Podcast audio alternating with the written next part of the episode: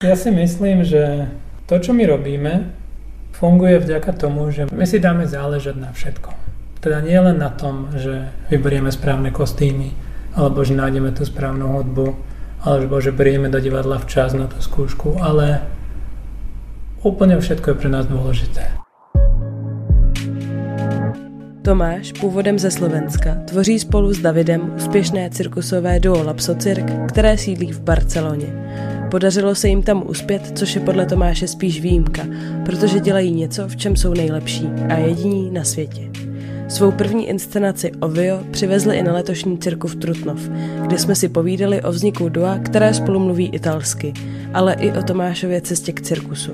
Ta profesionální, tedy nastoupení na vysokou školu, začala až ve 25 letech a pokračovala absolvováním prestižní švédské doch. Oči mu prý ale otevřelo hlavně zjištění, že cirkusové umění není o talentu nebo daru z nebes, ale o práci, skillu, který si může osvojit každý. Pro Cirkeon Cirkus podcast Barbara Schneiderová.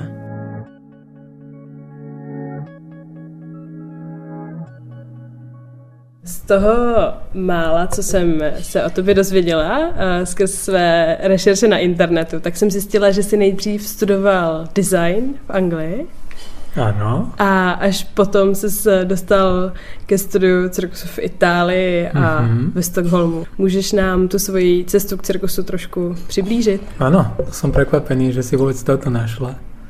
Ja som začal ako veľa dredatých hippíkov, čo robia pojky s ohňom, točia na festivale. Ani s ohňom, len s tenisovými loptičkami. Som mal 15 rokov a som sníval o tom, že niekedy si ma zavolajú na tento festival. A a vozil som sa na jednokolke a žongloval som a hral som sa s diabolami. Ale vždy som to vnímal ako dočasné obdobie, ktoré ma prejde. A keď som mal možnosť študovať grafický dizajn v Anglicku, tak, tak som sa zmieril s tým, že OK, toto je moja profesia teraz, ja idem týmto smerom, moja kariéra je jasná. A počas štúdia som zistil, že, to tak úplne nemusí byť. Som pracoval v jednom divadle, pracoval v divadle. Som kontroloval lístky na, na bráne a som stretol austrálskú skupinu Laklik a oni mi povedali, že to, čo oni robia, že to nie je talent, to nie je nejaký dar, to je schopnosť, to je skill, to je niečo, čo sa človek dokáže naučiť. Že veď vystúpenia dokážeme robiť ktokoľvek. A to bolo pre mňa obrovský šok. Zrazu som rozmýšľal, či by som to mohla aj ja. Oni mi vysvetlili, že určite áno, že musím robiť vystúpenia a musím robiť čo najviac. A spočiatku budú zlé, ale potom sa možno zlepšia. Že mám vyskúšať spôsob vystúpení odohrať, aby som sa rozhodol, že či chcem alebo nechcem.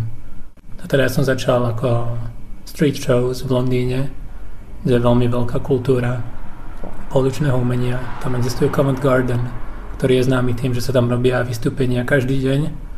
Každý deň v roku posledných 130 rokov. Takže to naozaj tam ľudia chodia špeciálne kvôli tomu, lebo vedia, že tam uvidia kvalitné vystúpenia.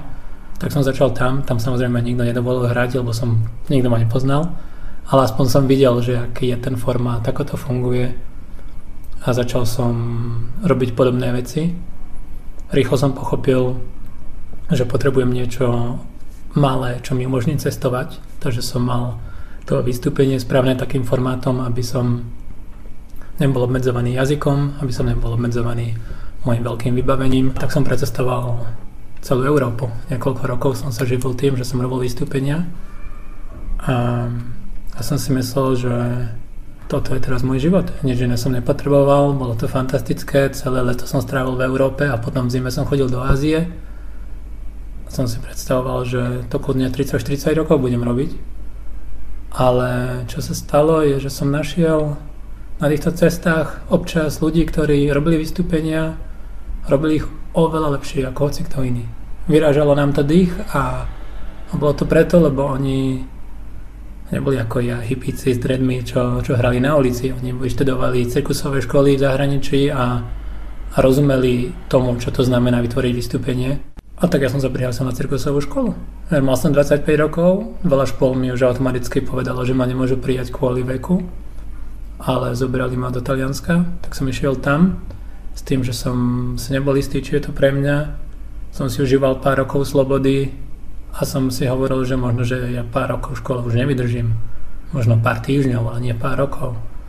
A tak ma to chytilo, tak ma to bavilo, že keď tá škola skončila, tak som sa prihlásil na ďalšiu. Teda potom v Taliansku som išiel do Švedska, do tej známej cirkusovej univerzity a tam som dostal prvý cirkusový magister a sa to volá Naša otázka, na ktorej sme pracovali je What else contemporary circus could be? Čiže sme skúmali, čo ešte iné by mohol byť ten súčasný cirkus. A bolo to veľmi zaujímavé, lebo je to príležitosť pracovať na projektoch, ktoré nie sú obmedzené realitou. Nemusíme sa zaoberať tým, že či toto vystúpenie potom môže sa predať na turné, či toto vystúpenie na seba zarobí. Je to akademický výskum a v mojom prípade mňa zaujímalo, či dokážem vytvoriť cirkus vo formáte MP3, čiže audio. A, a myslím, že sa mi to aj podarilo. Mám jedno vystúpenie, ktoré teda existuje, chodí na festivaly a čo je na ňom skvelé, že je to iba digitálna nahrávka, takže je to veľmi jednoduché. Ja len poslám e-mail a oni si stiahnu tie audio nahrávky so ženou skupinu ľudí, čo majú MP3 prehrávač alebo telefón so sluchátkami všetci nahlas tlačia play a počúvajú môj hlas a dejú sa veci. Oni počúvajú tie inštrukcie, prechádzajú sa v priestore a ono, by sme sa asi mali viacej spýtať ich, že či ten cirkus zažili, ale ja si myslím, že áno. Ja ako tvorca tej práce určite som sa cítil, ako keby vytváram cirkus. A teda opakujem, je skvelé, že je to tá najľahšie vystúpenie, ktorým cestujem, lebo ani tam nemusím byť osobne, stačí to poslať a tie inštrukcie okrem iného aj spomínajú, že vždy musí byť nastojané nejaké, nejaká kamera, ktorá to nahráva. Takže ja mám nahrávky týchto vystúpení z celého sveta a je vždy veľmi zaujímavé vidieť, ako ľudia na to reagujú podľa toho, ktorej krajine sa to hrá.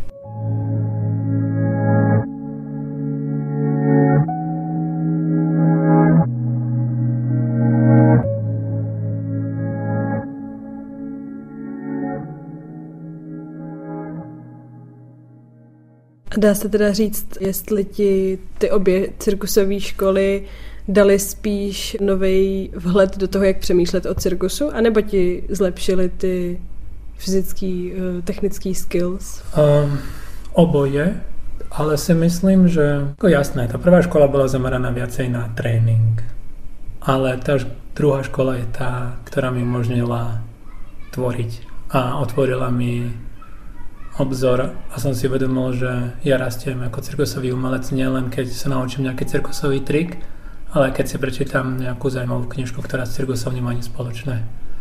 Takže teraz to vnímam ako, že rastiem neustále, aj keby som len hral šach na telefóne, tak si viem nahovoriť, že áno, toto je dobré pre môj cirkusový rozvoj, lebo tak nejak ma to učí veci, ktoré potrebujem. V současné chvíli tvoříš eh, v multižánrovém du Lapsocirk s Davidem Diezem Mendézem, bych to řekla správně. Eh, jak jste se potkali? My sme sa stretli na škole, na tej prvej v Taliansku. Mm-hmm. A si pamätám, že z celej triedy nás tam bolo asi 30 a so všetkými sme si dobre vychádzali, okrem Davida, ktorý mi liezol na nervy. A určite som ja jemu liezol na nervy. Ale za tých pár rokov sme sa tak nejak našli spolu k sebe cestu a keď tá škola skončila, tak sme si uvedomili, že chceme skúsiť niečo vytvoriť spolu. A to bola náhoda. Nikdy to tak nebolo plánované. Ale nakoniec práve to, že my sme tak odlišní a tak veľmi sme si spočiatku vezli na nervy a teraz sme našli k sebe cestu, nám to umožňuje, že tie naše rozdiely sú kompatibilné. A teda tie všetky zodpovednosti, ktoré máme pri tvorbe, a nielen tvorbe, ale aj pri produkcii, pri distribúcii, pri promócii, pri, pri cestovaní, pri tom všetkom sa doplňame. A teda aj na pódiu sa doplňame. A to je veľmi dôležité. A je to aj vďaka tomu, že sme dokázali prekonať tie prekážky na začiatku. Já jsem zrovna měla tady připravenou otázku, jestli v té práci, kterou my můžeme vidět a viděli jsme ji rozhodně v eh, Ovio, teda, s kterým jste navštívili 13. ročník cirkufu Trutnov, tak eh, mně přijde ta nutnost spolupráce a důvěry a vůbec nějaké jako sehranosti strašně důležitá logicky. A zajímá mě, nebo zajímalo mě, jestli je ta souhra jakoby záležitost práce usilovný, anebo je štěstí, že si tam něco sedne, jestli je to náhoda. Určite to náhoda nie je. To je bolo veľmi pekné si pomyslieť, že a aké šťastie, že títo sa našli. Nie, to je, to je vzťah a všetky vzťahy sú zložité. Ten vzťah, čo máme my, je veľmi zložitý, ale zároveň sme si uvedomili, že, že to funguje. A predstava, že by sme robili niečo podobné s iným človekom, tak to skutočne sa nám nechce začínať od nuly. Čiže aj keď sme si uvedomili, že OK, ideme robiť nový projekt, tak je pre nás veľa ľahšie budovať na tom, čo už sme začali a, a funguje to. Že sme spolu 7 rokov, takže to je môj najdlhší vzťah. Áno, takže určite budeme pokračovať ďalej a v tom novom projekte sa naša dôvera testuje ešte oveľa viacej.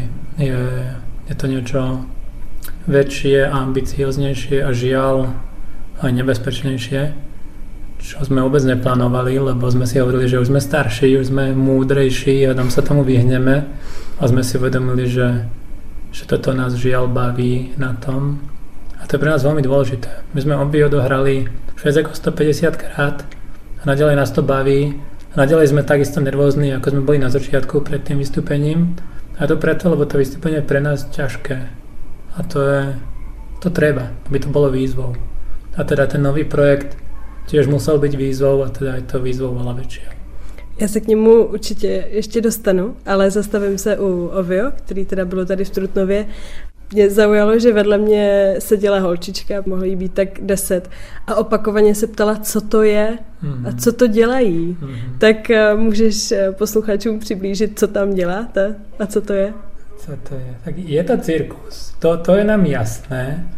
Ale sme celkom radi z toho, že robíme cirkus bez toho, aby sme používali cirkusové vybavenie. Čiže nie sú tam žiadne prvky, čo sa dajú nájsť v cirkusovej škole. A je to asi preto, lebo myslíme, že teda ja keď som bol na škole, tak ja som študoval Sir Wheel. A vždy som mal pocit, že OK, ale začal som neskoro, existuje oveľa ľudí, ktorí sú silnejší a mladší a krajší a flexibilnejší. Prečo by niekto dal šancu mne s tým kruhom, keď je taká veľká konkurencia. Keď sme začali robiť naše projekty a robíme tam tie naše veci, tak sme zrazu najlepší na svete. A jasné, sme jediní, ale, ale je to obrovská výhoda. Že nie je nikto dokáže tak stať na tých doskách ako my. A, a tiež nebolo to plánované, ale tak nejak nám to vyhovuje.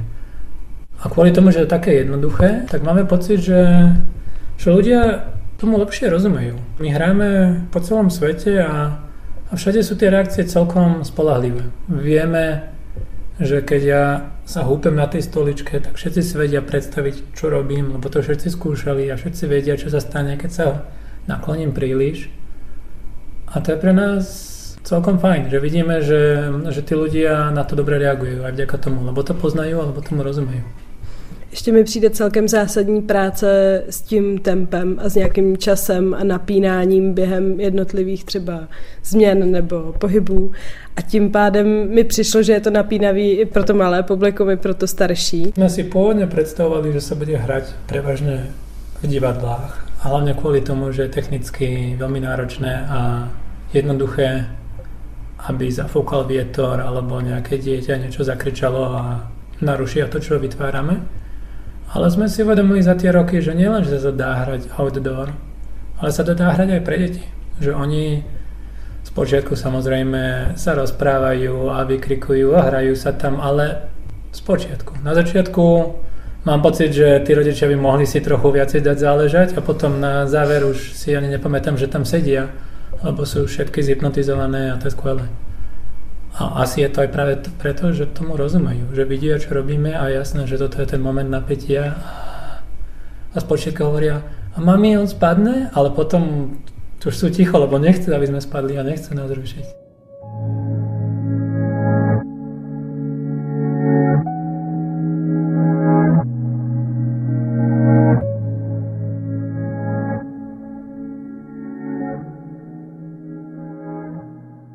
Tá najdôležitejšia rovnováha nie je tá, čo robíme na pódiu, ale tá, čo robíme v našom každodennom živote. Čiže počas tej dlhej cesty z Barcelony sem do Trutnovu aby sme my sa nepohádali, aby sa kolektívne rozpadol, tak to je tá rovnováha, ktorá je tá najdôležitejšia a to je tá skutočná práca to, čo robíme na pódiu, to je výsledok tej práce, ale tá práca naozaj je počas tých príprav a počas celého roka, nielen počas turné. Si neumím přesně představit, odkud přichází vaše inspirace k tomu, co děláte. Přesně jak říkáš, jste jediný a nejlepší mm. na světě v tom, co děláte, tak eh, samozřejmě chápu nadsázku. A jestli jste se někde inspirovali, nebo Pozri sa. u někoho?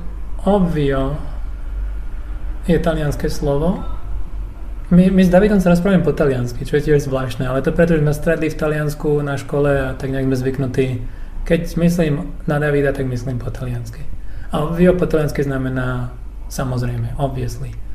A, a my keď sme pripravovali ten projekt, tak vždy sme dostali nejaký nápad, ktorý na prvý pohľad nemôže fungovať, ale keď sme sa spýtali toho druhého, že či to skúsime, tak odpoveď bola vždy obvio. Ako jasné, skúsime to, uvidíme, nejako sa to prispôsobí, možno to bude fungovať. A my sme na tom pracovali už počas školy a už na škole nám hovorili, že toto fungovať nebude. A to nás motivovalo ešte viac, že OK, tak my vám teraz dokážeme, že sa to dá. Ako Spočiatku nám ľudia rozprávali, že, že videli podobné veci a porovnávali ich s inými skupinami a sú skupiny, čo pracujú s drevom. Samozrejme, my sme nevymysleli drevo, ale už to ľudia rozprávajú stále menej menej. A už si skôr myslíme, že keď niekto pracuje na niečom podobnom, tak možno ich porovnávajú s nami. Sú umelci, ktorí sa nám páčia veľa z nich bolo aj na tomto podcaste. Som videl posledný diel, bol z Andreasa Lustri, on robí veľmi zaujímavé veci. Samozrejme Johan Legiem je veľký vplyv na všetkých cirkusových umelcov. Můžeme se teda klidně dostat k tomu projektu, na kterým pracujete mm-hmm. teď, Korok. Můžeš mi říct, co znamená to slovo? Všade v zahraničí si ľudia myslia, že to je slovo, čo sme si vymysleli, čo neznamená nič. Ale zrovna u nás je to, je to presne korok. Je to, je to ten materiál, čo sa používa na zatváranie vínových fliaž. Mm-hmm. Takže my používame korok, sa to píše inak, aby to znelo exoticky a, a hlavne, aby to slovo sa dalo použiť na sociálnych sieťach, aby to spájali s našou prácou ľudia.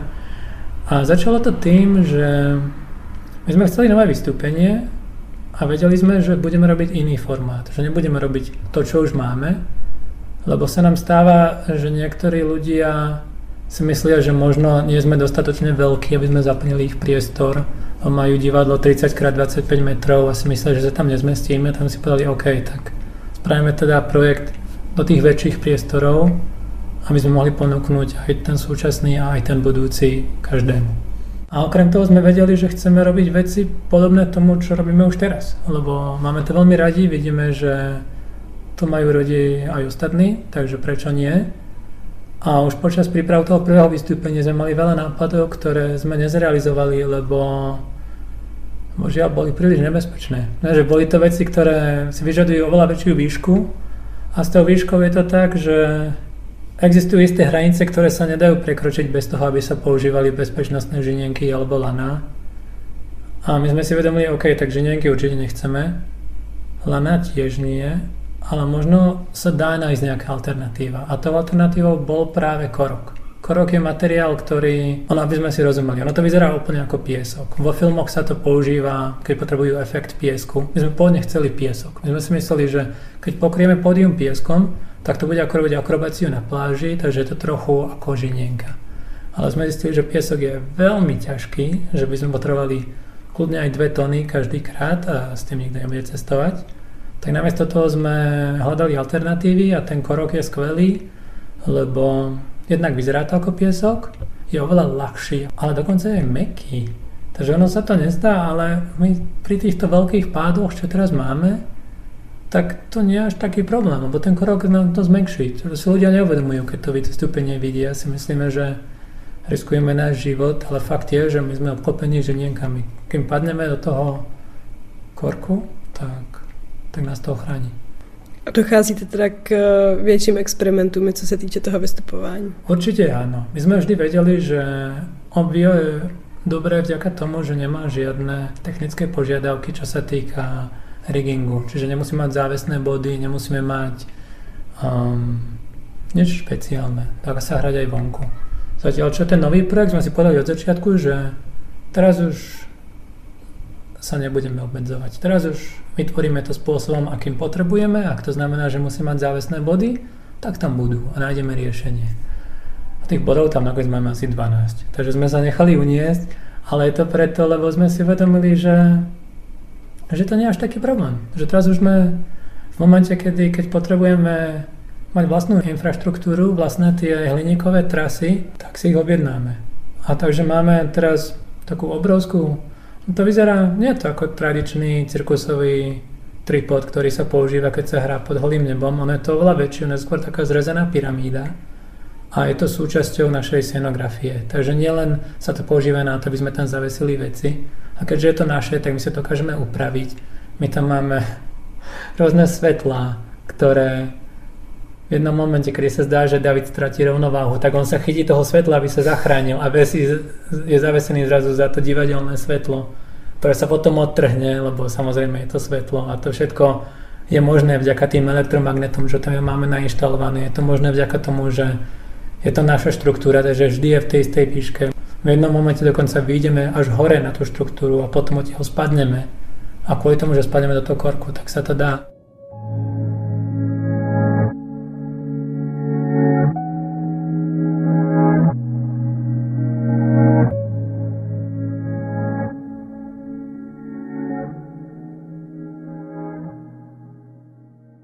Sme si museli zobrať hypotéku, čo je celkom desivé. Ja, moji rodičia ani nevedia, že ja platím hypotéku nie za dom, ako ostatní dospelí ľudia, ale za môj cirkusový projekt. Mm-hmm. Ale je to preto, že, že v to veríme a vieme, že tie peniaze sa nám vrátia. My už máme veľa producentov, ktorí podpísali s nami zmluvy, ale všetky tie peniaze prídu až v rok premiéry.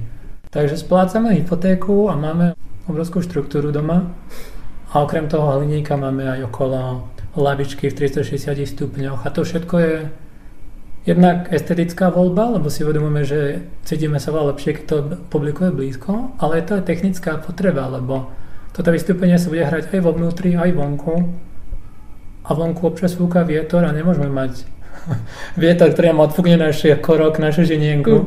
Takže sme si uvedomili, že keď dáme publikom na blízko okolo nás, tak oni budú slúžiť ako vetrolám a nás budú chrániť. Ja si myslím, že to, čo my robíme, funguje vďaka tomu, že my si dáme záležať na všetko. Teda nie len na tom, že vyberieme správne kostýmy, alebo že nájdeme tú správnu hudbu, alebo že prídeme do divadla včas na tú skúšku, ale úplne všetko je pre nás dôležité. Naša web stránka, naše e-maily, ktoré ľuďom posielame po festivale, dokonca aj koľko hodín po prijatí e-mailu, kým my odpovieme, lebo koľkokrát sa stane, že nám niekto pošle mail a my odpovieme veľmi rýchlo. A oni už na prvý pohľad vidia, že wow, s týmito chalanmi sa nám bude dobre pracovať. Oni sú zodpovední, oni sú spolahliví a odpovieme na ten mail tak, že odpovieme aj na tie ďalších 5 otázok, ktoré poznáme, že ich budú mať. Čiže oni sa nás pýtajú, či sme voľní a my povieme, sme voľní a technické požiadavky sú tieto a naše materiály sú tieto, tu sú naše texty, tu sú naše fotky, tu sú naše ceny a tým pádom oni vidia na prvý pohľad, že s nami to bude jednoduché. Takže toto sú tie drobnosti, ktoré podľa mňa nám umožnili, že sme odohrali tých vystúpení toľko a vyzerá to, že ešte aj veľa odohráme. Lebo všade, kde chodíme, tak nám všetci hovoria, že je to s nami jednoduché.